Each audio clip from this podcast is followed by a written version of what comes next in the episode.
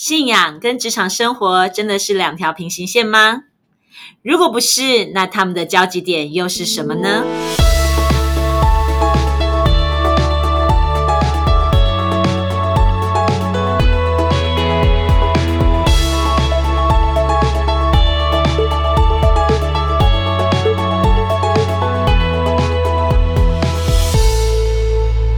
欢迎大家再次来到不一样的思路。我是 Teresa，在我身边的这一位是安东尼。嗨，大家好，我是安东尼。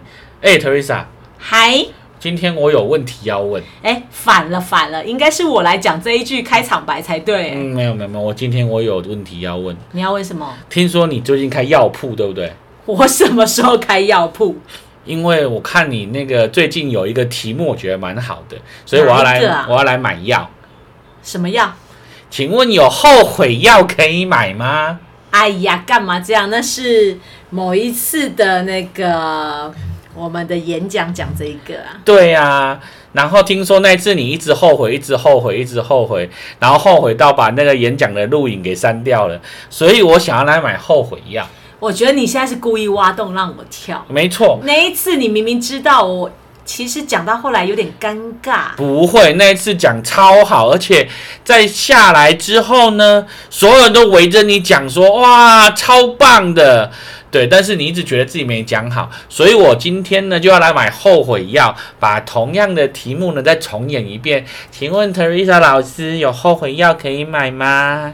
没有，没有，那你开什么药铺？我没有开药铺啊你。明明就开药铺。这个题目在讲的是真的，就是没有后悔药哦，真的没有后悔药哦？为什么会没有后悔药？人生如果有后悔药可以买，如果有那么多的事情可以重来，真的能够回到过去去改变，那我们大家都是乐透得主了，好不好？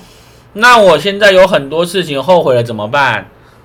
现在很多事情后悔了，说真的也没有怎么办，你只能往前走，往前看。哦，只能往前看，所以事实上只有改变带来力量，可以往下走而已，没有后悔药。你真的是真的几集后就要来广告一下。嗯哼，哎，听众朋友，不好意思，这是工商服务时间了啊。嗯哼。所以啊，其实我们每天每天都有很多的选择要做，可是我们常常都会害怕自己做错决定，又或者是其实我在做决定的时候，我觉得我做的很好，可是回来之后越想越不对，觉得刚刚好像做的不好。对啦，那是我的镜头，我最容易有这个念头在脑袋里面跑，嗯，这也是我最辛苦的地方。可是不是只有你，因为其实我们无时无刻、每分每秒都在决做决定。那要怎么确保我们所做的每一件事情都是对的呢？就像说，我们好想要一生当中都走在上帝的道路当中，嗯，可是我们好像无时无刻不小心都会走偏了。正常啊，嗯因为呃，上帝的道路他没有明确的呃守则手册，嗯你就跟着走就好了，或者那个考试你只要考背背下来，你就可以考高分。没有啊，其实我们的人生，神给了一个最大最大的自由，叫做自由意志，你可以选择你想要的。嗯但是只是在选择的过程当中，我们掺杂了很多我们自己生命中的可能过去的经历，或者是我们的担忧，所以以至于我们在做选择的时候，很多时候做了，可是却不是最真心跟最真实的选择，或者做了这个选择之后，我们又会担心害怕，是不是我们做了错误的选择？嗯，对啊。可是常常都是我在那当下，我觉得我已经做了最好的选择，嗯可是事后却觉得我好后悔。嗯举例来说哦，我从从出社会开始，然后呢，我所学到的教导就是，我要在商业界里面去发光发热，我才会变成是一个出人头地的人。嗯哼，所以我非常认真、非常努力的工作，然后呢，在每个工作都是百分之百的努力。嗯可是其实有非常多的百分之百却会带出非常多的后悔。就例如说，好，我非常非常认真的工作，然后我想尽办法要让自己出人头地，想尽办法要给家人幸福，然后呢，我觉得我在每一分每一秒我都做了最好的选择。对，可是当有一天突然我收到了那个幼稚园的成长光碟，成长光碟就是我我大女儿在一个还不错的我蛮喜欢的幼稚园，她呃老师会帮我们记录小朋友的每一天，然后会拍很多照片跟影片，然后把它把它做成一张光碟，专属于这个小朋友。是当我看到那个成长光碟的时候，我突然意识到我错过他的人生了。因为事实上，他的那一段生活，完我是没有记忆的。嗯嗯，这好像在某一部电影《命运好好玩》，是不是？好像是，啊因为他一直快，他一直快一直转，快转嘛。对对对对对，就像说是呃，很多我的同事，他为了要升迁嘛，因为之前我的我的那个一个主管，他他为了要升迁，所以他本来是高雄人，然后他在台中有个机会，所以他就是呃调来台中升迁，然后在那个网络不是很发达的时代。他是透过那个波接，然后看着他的小孩，然后那个小孩跟跟他讲话的时候还会累个，然后结果他很遗憾的说，他以为他做了最好的选择，因为那个时候我们呃在在那个公司，它是一个全一个跨国公司，要晋升这个位置是可能要跟几百个人竞争，他好不容易抢到这个位置，是他觉得他做了最好的选择。因为他开从那个时候开始，他的经济开始自由，是，他可以给家人幸福。是可是他却错过了他的小孩讲的第一句话。这真的是很无奈。对，所以当他回去的时候，他跟孩子讲话，其实孩子跟跟他之间的互动没有什么反应。然后另外有一个是呃，我小时候的一个一个叔叔，那这个叔叔呢是。呃，在我们那个呃台电，在在在三呃四十几年前，他在台电就是一个蛮不错的位置的一个主管，然后他他可能有非常呃专业的技术，所以他常代表台湾到其他的国家去学习，然后去做很多的很多的互动连接，然后把很多的经验带回来台湾，对，所以他对台湾有非常多的贡献，很棒哦。对，他也觉得他做了最好的选择。对啊，结果他回家的时候，他好不容易回家休假，是，按门铃，嗯哼，然后呢，有个小孩来开门，他小孩。对，然后他就大喊：“妈妈，有一个叔叔来按门铃，你来看这是谁？啊，这个爸爸应该心里蛮难过的。？”对，那因为在那个年代，连会那个的影像都没有，所以小孩只有在照片上看过爸爸。虽然都有透过岳阳电话、透过那个家用电话联络，可是这个孩子对爸爸是没有印象的。但是这真的是某一些嗯工作，就是某些属性的工作上面正在付的代价。很多啊，其实可以举非常多的例子，像呃，我有一个呃那个呃就是亲人，然后他当初在创业的时候，因为非常的忙碌，所以呢，他的小孩就是会先寄养在保姆家。嗯，那这个保姆的寄养不是像我们现在那一种，就是白天去晚上回来，因为他们常常在应酬啊，在喝酒啊，做很多事情，回家根本没有力气照照顾小孩，所以他们能做到的就是一到五让小孩在保姆家，嗯，然后六日才把他接回家。是。那现在这个小孩已经很大，大概三十几岁，可是他跟爸爸妈妈完全不亲，因为他整个的童年都是在保姆家，都在保姆家，所以他反而好像保姆是妈妈。那这个真的的爸爸妈妈虽然提供他非常多非常好的物质生活，可是这两个好像是陌生人，所以他们也会问：如果有后悔药可以买，他好想要重新选择。但事实上，我也好想问：如果真的有后悔药可以买，他们敢吃吗？嗯，就是再让你选择一次，你真的会选择顾小孩，不去冲事业吗？所以就算出现了后悔药，你真的吃吗？对啊，就算让你有机会，真的可以改变人生，你真的愿意付上这个代价，放掉你手中所抓的吗？嗯哼，其实在，嗯、哇，这真的很久嘞，大概将近十快二十年吧，十多年前。哎，我我忘记真的是几年前，就是那时候有一部电影叫做《蝴蝶效应》。嗯哼，我觉得我这一辈子看所有的电影哦，没有像这一部电影一样让我对我冲击性这么大。我还记得那一天是我们是一群朋友在朋友家，应该是看 DVD，那时候是 DVD 吧，录影带 DVD 不知道哈，这样不小心就把我年龄暴露出来了哈，没关系。我就反正记得我们就在大家看那个电视荧幕，然后再一起看电影。那一次的经历很特别，是我看着看着看着看着看着，我突然有一种感觉是，我好像整个人陷进那个电影里面，就是我人坐在这里，可是我整个里面所有的一切进到那个电影的情节里面去，然后呢，这个看电影很投入也正常，对不对？可是不正常的是，我看完之后，我整整大概有两三个小时，我没有办法恢复正常，我连呃那时候已经是晚上了，我要回家，朋友要载我回家，走在路上，我都觉得我的人好像是人在魂不在，我突然觉得我是分离的。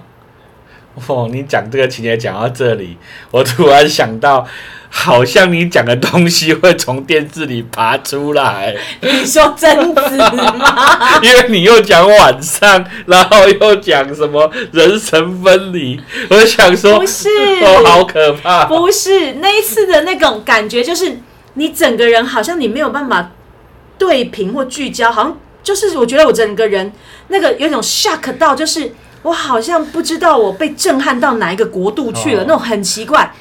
后来我连朋友开车哦，我都跟他讲说，你不要放音乐，因为我一直觉得我狼怪怪，你知吗？你这样讲，我又觉得好像挡风玻璃有什么东西要爬出来。你好烦哦。没有啊，就是你的形容都让我觉得 一直看到那个画面。你有没有觉得我很厉害？我讲故事那个情境呃好可怕哦！你家附近有没有井啊？没有啦，哎、真的是，我们到底要不要讲下啊，去？继续继续。我后来我真的回去认真的回想，就是为什么这部电影给我的冲击性这么大？我发现最关键的原因是，就是这部电影它的情节其实它就是一直一直在为了弥补他生命中某一个他没有办法接受的错，他回去，他这个是一个穿越穿越的情景嘛？对，现在是宫斗剧、穿越剧很多嘛，就是他回去到某一个过去的时代啊，不不是时代，过去的某一年，就是他的某一个，比如说可能是青少年时期、孩童时期，就是他每一个回去都会带来一些改变，因为他很努力要去改变，他就做了一些改变，结果果然改变了。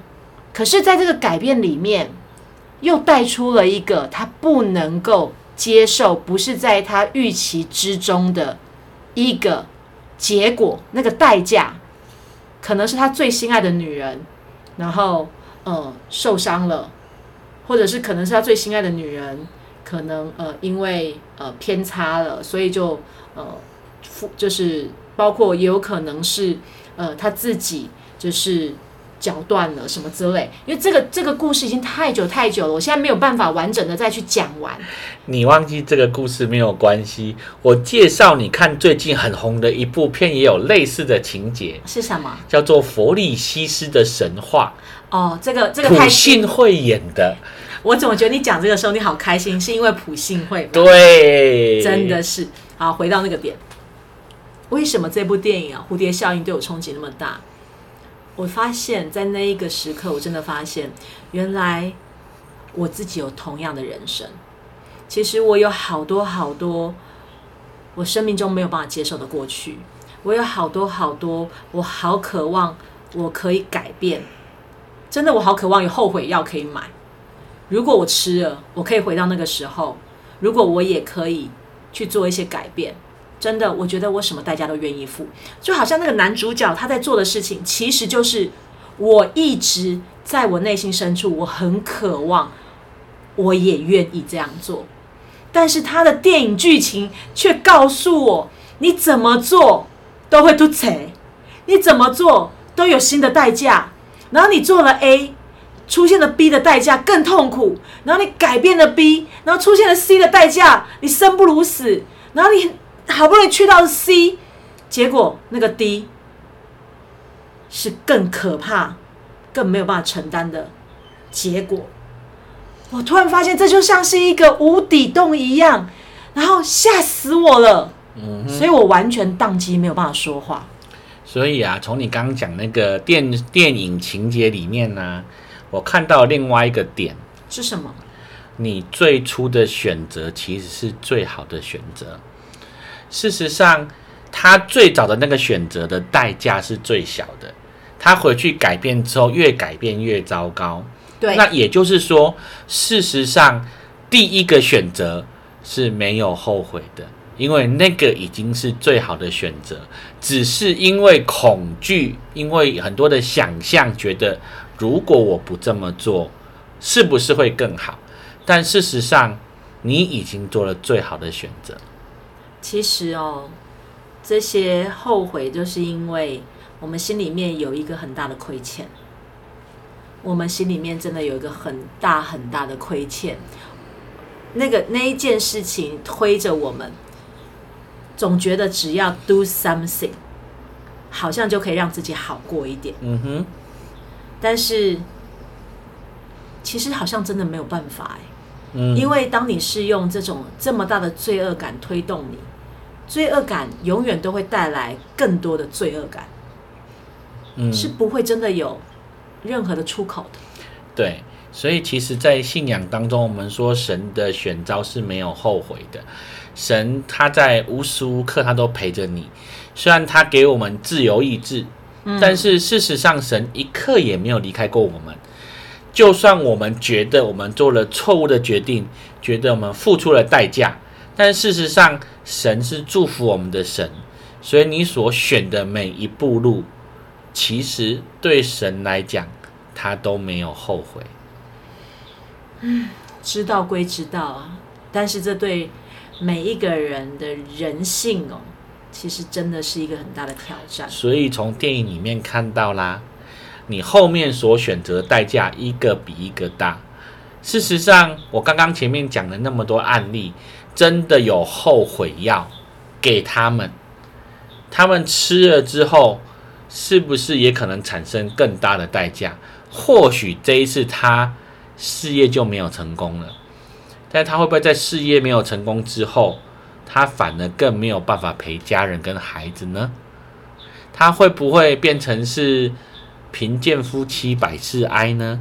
嗯，因为事实上他在那个时候他已经尽最大的努力在两边做平衡，虽然产生出来的代价好像没有这么完美，但事实上他跟孩子的关系现在是日渐的变好。只是那一段错过了，就像就像我说，我看到那个成长光碟，我觉得我错过了孩子在幼稚园小班一个很重要的过程。可是大家都知道，现在我的女儿她跟我非常能够谈话，而且什么事都会来找我。对啊，你们两个超亲密的，对啊，不管不管大的或小的，对啊，跟我的关系其实是有被建立起来的。嗯，所以虽然我很。遗憾，我错过了某一个阶段，可是却提醒了我后面能够有更多的去改变。那事实上，你说我在那段时间，我有没有后悔？我有后悔，但是我如果改变了做法，或许就没有现在的我。我跟孩子的关系也不见得会是这个状态，因为我们永远不知道。我后悔了这件事情，如果重新来过，那后面的代价到底是什么？其实哦，那个后悔哦，我觉得在我们信仰里面，这叫怎么讲？认罪悔改。很多人就觉得哇，这听起来好重哦。可是其实，我觉得这对我是一个很大的出口。原因是因为什么叫悔改？悔改其实就是去错方向。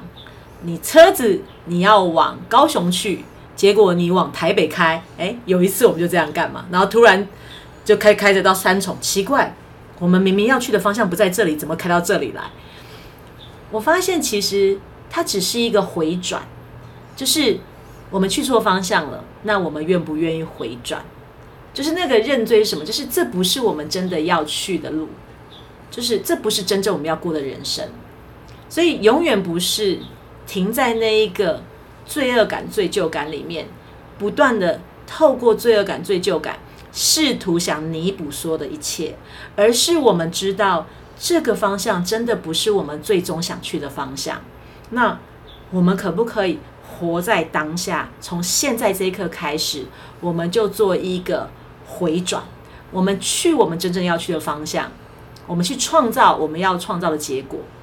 但是很多人看起来表面他是这样子没有错，他真的有很大的转变跟改变，可是内心里面推动他的是满满的罪疚、痛苦。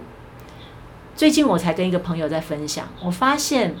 他其实做很多事好棒，很付出，对家庭、对朋友、对很多人，其实他都是一个很棒的付出者。可是呢，里面藏了一个很大的问题，就是他走在对的路上，可是却是错的动机在掐着他，就是我们刚刚讲的那个罪疚感。他一直生怕他，嗯，再搞砸，或者是少做了什么，会不会造成什么样的？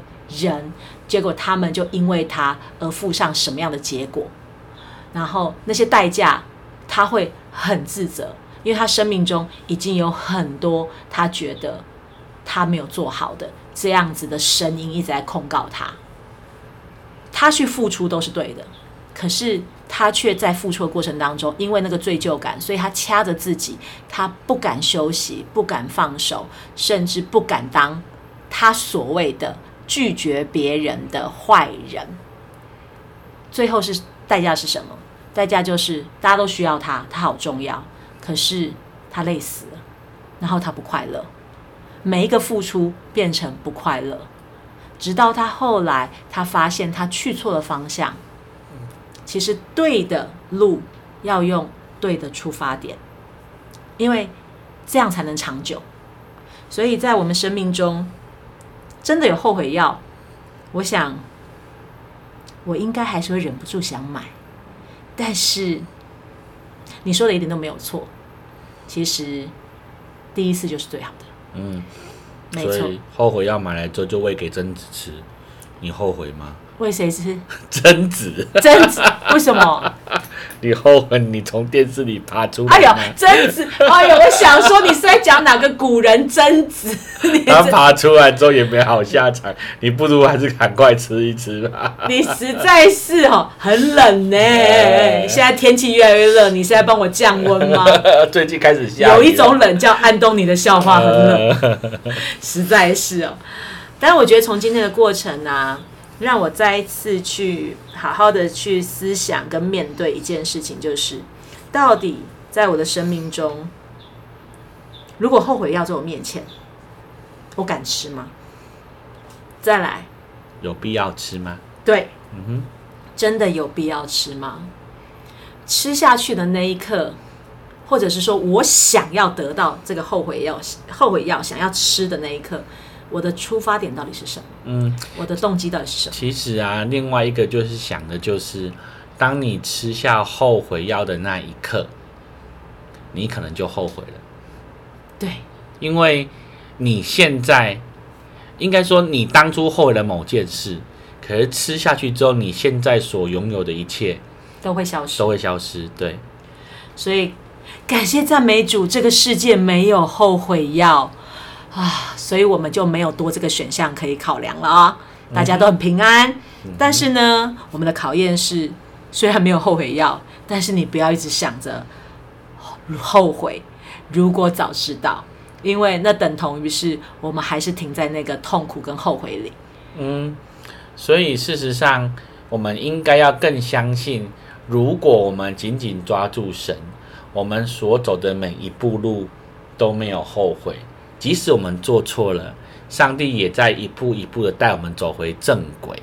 所以每一个经历都是神的祝福，不管在高山在低谷，都是祝福，都是恩典。对呀，神说来到他面子面前，不是来他面子，来到他面前，担子是轻省的。所以我们要把我们所有放在心里面的重担，没有办法过去的，不管大大小小，每一件事情都可以学习，真的是交托，而不是靠自己。因为靠自己太有限了，而且靠自己很难不掉到那一个后悔里。神的选召没有后悔，所以我相信我们走在我们生命的道路上面，其实也不需要停在后悔里。每一步勇敢的往前踏，神的带领，神的修剪，一定会走到我们真正想要去的地方。就像安东尼，其实错过了孩子。那么小的重要时刻，但是在那个时刻，他突然明白，他不想要再错过，所以他开始用他的真心去跟他的孩子去建立真实的关系，而最后，现在就是我看到的，他们亲密到让我们都觉得好羡慕，怎么可以有这么好的爸爸？怎么可以有这么贴心的女儿？我觉得这真的是。呃，每一个经历它都不会是意外，不会是偶然，只是我们有没有去看见，到底在这个过程当中，我们是不是走在我们真正想要去的方向？不一样的思路就会带我们走不一样的路。也祝福大家不要再想后悔药，就是不要再想着如果早知道，这些通通交给上帝吧，让我们真的能够看着眼前真实的。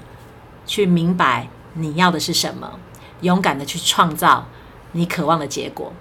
我相信我们的人生，不管错过多少，从现在开始，一定都会有美好。祝福大家，我们下次再见喽，拜拜，拜拜。